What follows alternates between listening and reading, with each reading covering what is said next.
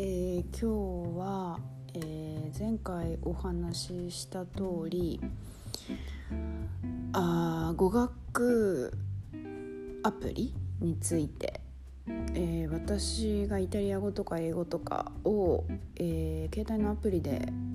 勉強したりもしてたんですけどその時に使ってたアプリについてお話ししようかなと思います。えーと、今日日曜日なんですけどあその前にね今日日曜日でちょっと外に出たりしたんですけど本当に今日は暑くてちょっと歩いただけで本当しんどかったですね。うんだいたい31度ぐらいあるのかな平均で。すごい暑かったです。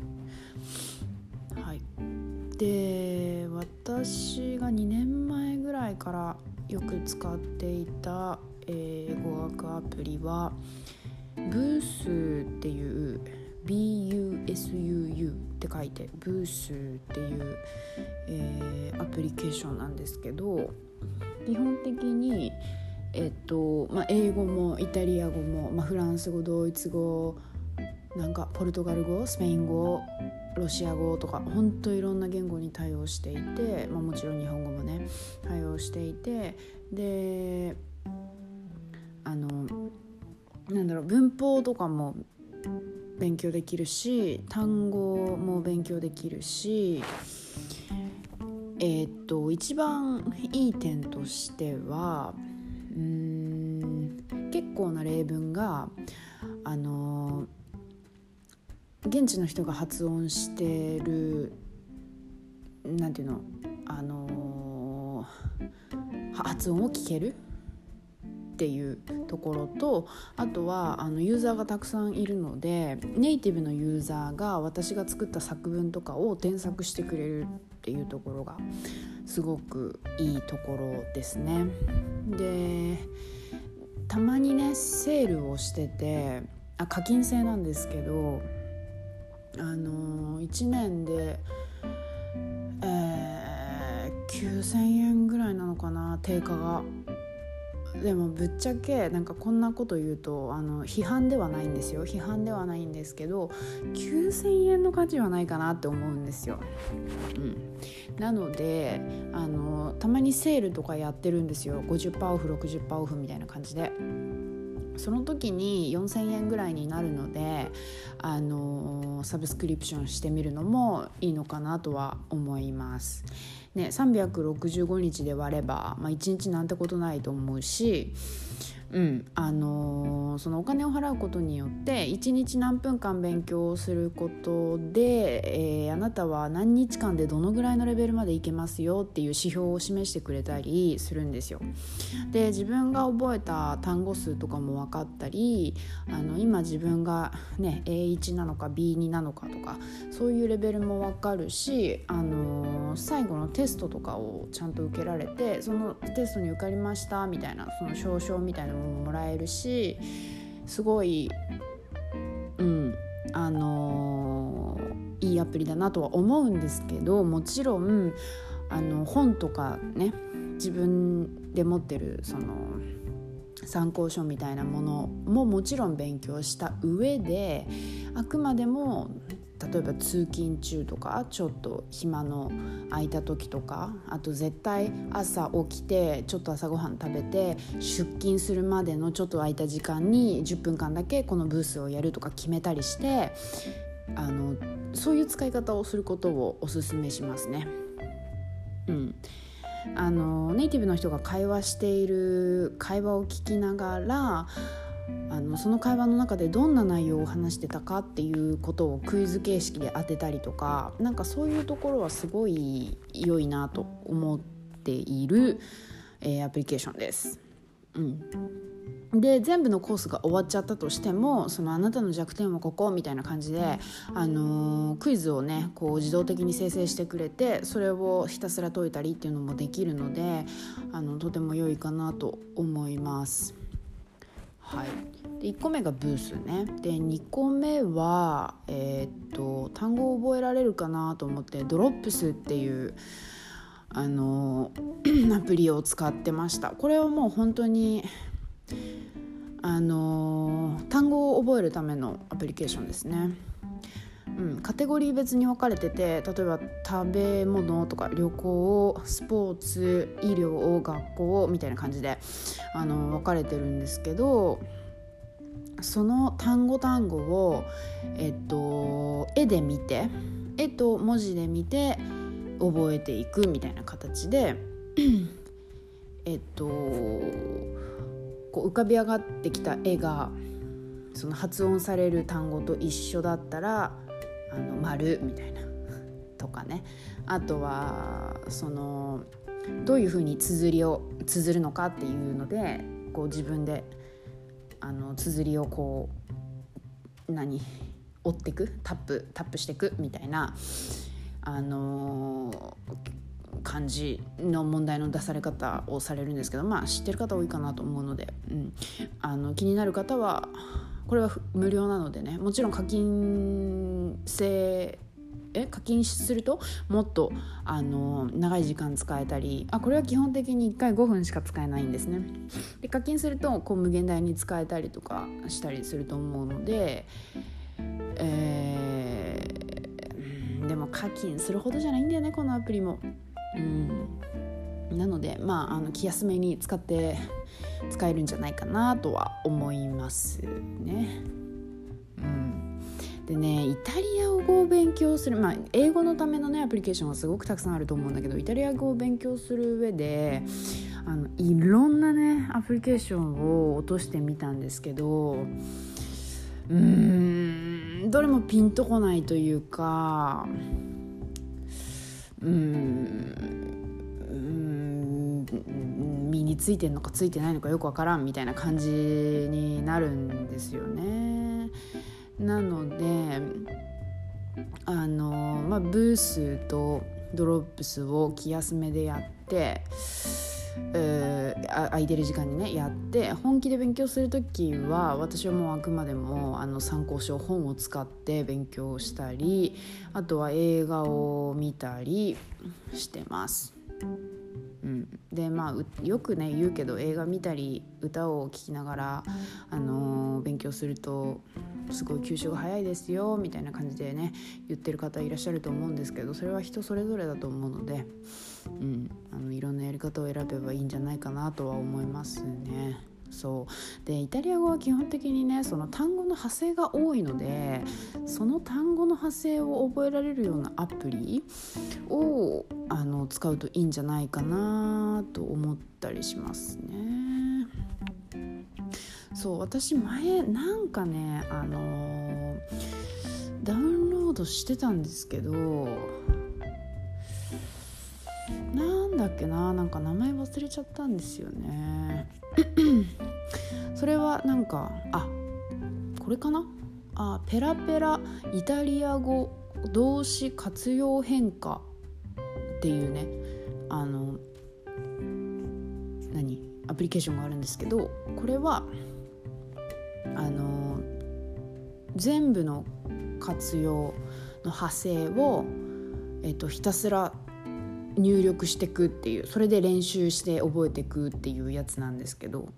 こう例えばパッて1個あの単語が出題されるんですね「アマーレ」って出題された時に「イオ」「アモ」「トゥ」「アミ」「ルイ」「アマ」みたいな感じで全部のその派生をひたすら入力していくっていう。それで全部入力できてあの答えって押すと丸かピンポンかバツかっていうのが出てくるみたいなそんな単純なあのアプリケーションなんですけどこれはなかなか良かったかなと思います、まあ、900個以上のね単語が収録されてるということなのでなかなかたくさん覚えられるものなんじゃないかなとは思います。うん、これはイタリア語に関してですね。そうで、えー、私は日本にいる時にプライベートの英会話レッスンもやってたんですけどその時に先生を探すのは基本的にフラミンゴっていうアプリケーションで先生を探していました。うんでフラミンゴはなんか結構ねいい先生が多かったですね私56人のレッスンを受けたんですけど全員すごく丁寧であのー、とってもためになるなという印象を受ける先生ばかりでしたね。うん、で予約ができてなんだろうその先生とも軽くやり取りをしてじゃあどこのカフェでいつ会いましょうみたいな感じでスケジュールを立ててでお金のやり取りも全部アプリケーション上でできてでまあ大体1時間2500円から、まあ、高い人だとね6500円とかなんだけど、まあ、そういう人は多分ビジネス英会話とかやってるんだと思うんですけどね、うん、そういう形で私は英語の先生を探してました。でイタリア語の先生もこのフラミンゴっていうあのアプリケーションで探したんですけどそう。でそのね、試してみた5人の先生の中でもあの特にね英語の先生は5人試したんですけど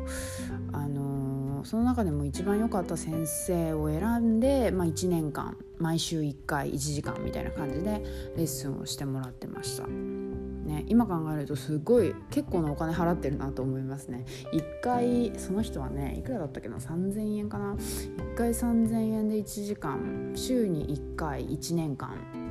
やってましたね。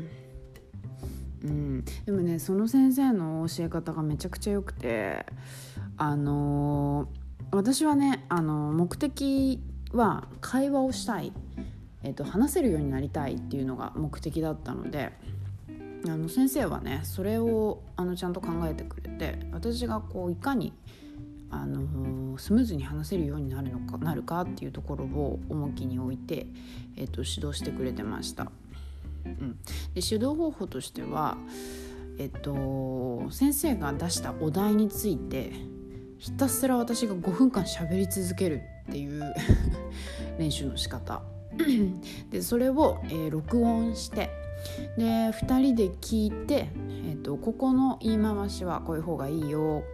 とかここで使う単語はこういう方がいいよっていうアドバイスを、えー、もらいながらまあ、新しい単語とかね覚えながら言い回し熟語を覚えながら、えっと、進んでいくっていう形でした。で、えっと、覚えた熟語単語を、えー、次の時に生かしていくみたいな感じでしたね。そうでえっともう一つは、えー、またね先生が出したお題に対してえっと10分間かな？10分間書き続ける。ライティングの、あのー、練習なんですけど10分間書き続ける。でそこを先生が全部添削してくれてまあ同じですよね。言い回し使う単語っていうのを、えーと新たに知識としてもらうっていう感じになりました。で新しく出てきた単語とか熟語とかについては宿題が出てえっと、自分で、えー、作文をその新しい単語とか熟語を使って作文をしてきてくださいと。あの10個ぐらい作文をする。1個の単語について10個ぐらい作文をするっていう、えっと、宿題が出たりしてました。あとは、えっと、映画を5分、えー、何分間だっけな？3ん？15分ぐらい見てそれを、えっと、15分間でじゃあ15分間見て5分間でそのストーリーをまとめてください。っていう、えーと、これもスピーキングの練習ですね。そういう宿題が出てました。それを、えー、また同じく iPhone に録音して先生に聞いてもらうっていう感じ。で先生がまた添削するっていう形の宿題が出たりしてました。まあなかなかねあのハードでしたしあの5分間喋り続けるって結構きついんですよ。うん。それなりにそのテーマについて知識もないと喋れないし自分がまあどう思うかっていうところをあのー、なんだろ中中心に考えて喋ると、まあ、一番ね自分の意見を言えばいいだけなので、まあ、楽なんですけどそういう部分ですごい鍛えられたなと思いました。なんかね日本にいる時に私はこう思うみたいな感じであの そんなに強くいつも自分の何て言うの意思をねこういちいち持っていちいち人に言うなんていうことあんまりまあありますけどねそんなにねないじゃないですか。なのであのそういう部分で自分はこう思うあもうもっとこうなったらいいのに将来こういう風になる気がするとかねそういうことを、えーと、話すっていうことの訓練がとてもできたなという印象があります。で、えーと、イタリア語の先生に関してはもう一発目から超院先生に当たったのであの先生その先生に、あのー、もう最初から決めましたね。でその先生はもう私がスーパー初心者だっていうのを分かってくれた上であのなんだろうもうまずはイタリア語のアルファベットの読み方みたいなイタリア語はねあの発音がすごく大事なのであのそこからあの少しずつあの教えてくれましたね丁寧に優しく根気よく。そして明るく前向きにポジティブにこう私がもうすっごいイタリア語難しい超めげそうって思ってもいつでも励ましてくれながら教えてくれてました。本当に優しい先生だったし日本に帰る時はいつもその先生に会いに行くんですけどもうあの先生に会えたから私イタリア語好きになれたんだなって思うぐらい超いい先生でした。なのであのフラミンゴのアプリはねそういう意味で先生を探すのにめちゃくちゃいいツールだと思うので使ってみてほしいなと思いますね。うん、であとはえっと私は基本的にコミュニケーションの会話をしたいっていうかそこを伸ばしたいと思ってるのでイタリア語でも英語でもなのであの皆さん知ってると思いますが語学勉強している方はあのハロートークうん、っていうアプリを使ってます。まあ、これは、まあ、世界各国の方が使ってて、えっと、自分が勉強したい言葉でやり取りができるという感じですね。私の場合は私はイタリア語を習いたい日本人なので日本語を習いたいイタリア人の方と会話することによってえーと向こうは日本語を学び私はイタリア語を学びっていう形でえっとやり取りをしていくっていう感じなんですけどまあなんか、まあ、これはあのー、自分が習った文法とか単語をあの使ってみるっていうあの実践するっていう意味で使うのは良いかなと思います。でたまにねえその言い方なんか普通はしないよとかこういう言い方の方がいいんじゃない？みたいな感じで、あのー、言ってくれるしその添削機能もあるのですごく便利だと思います。うん。ねそのハロートークから友達になったイタリア人とか結構いるので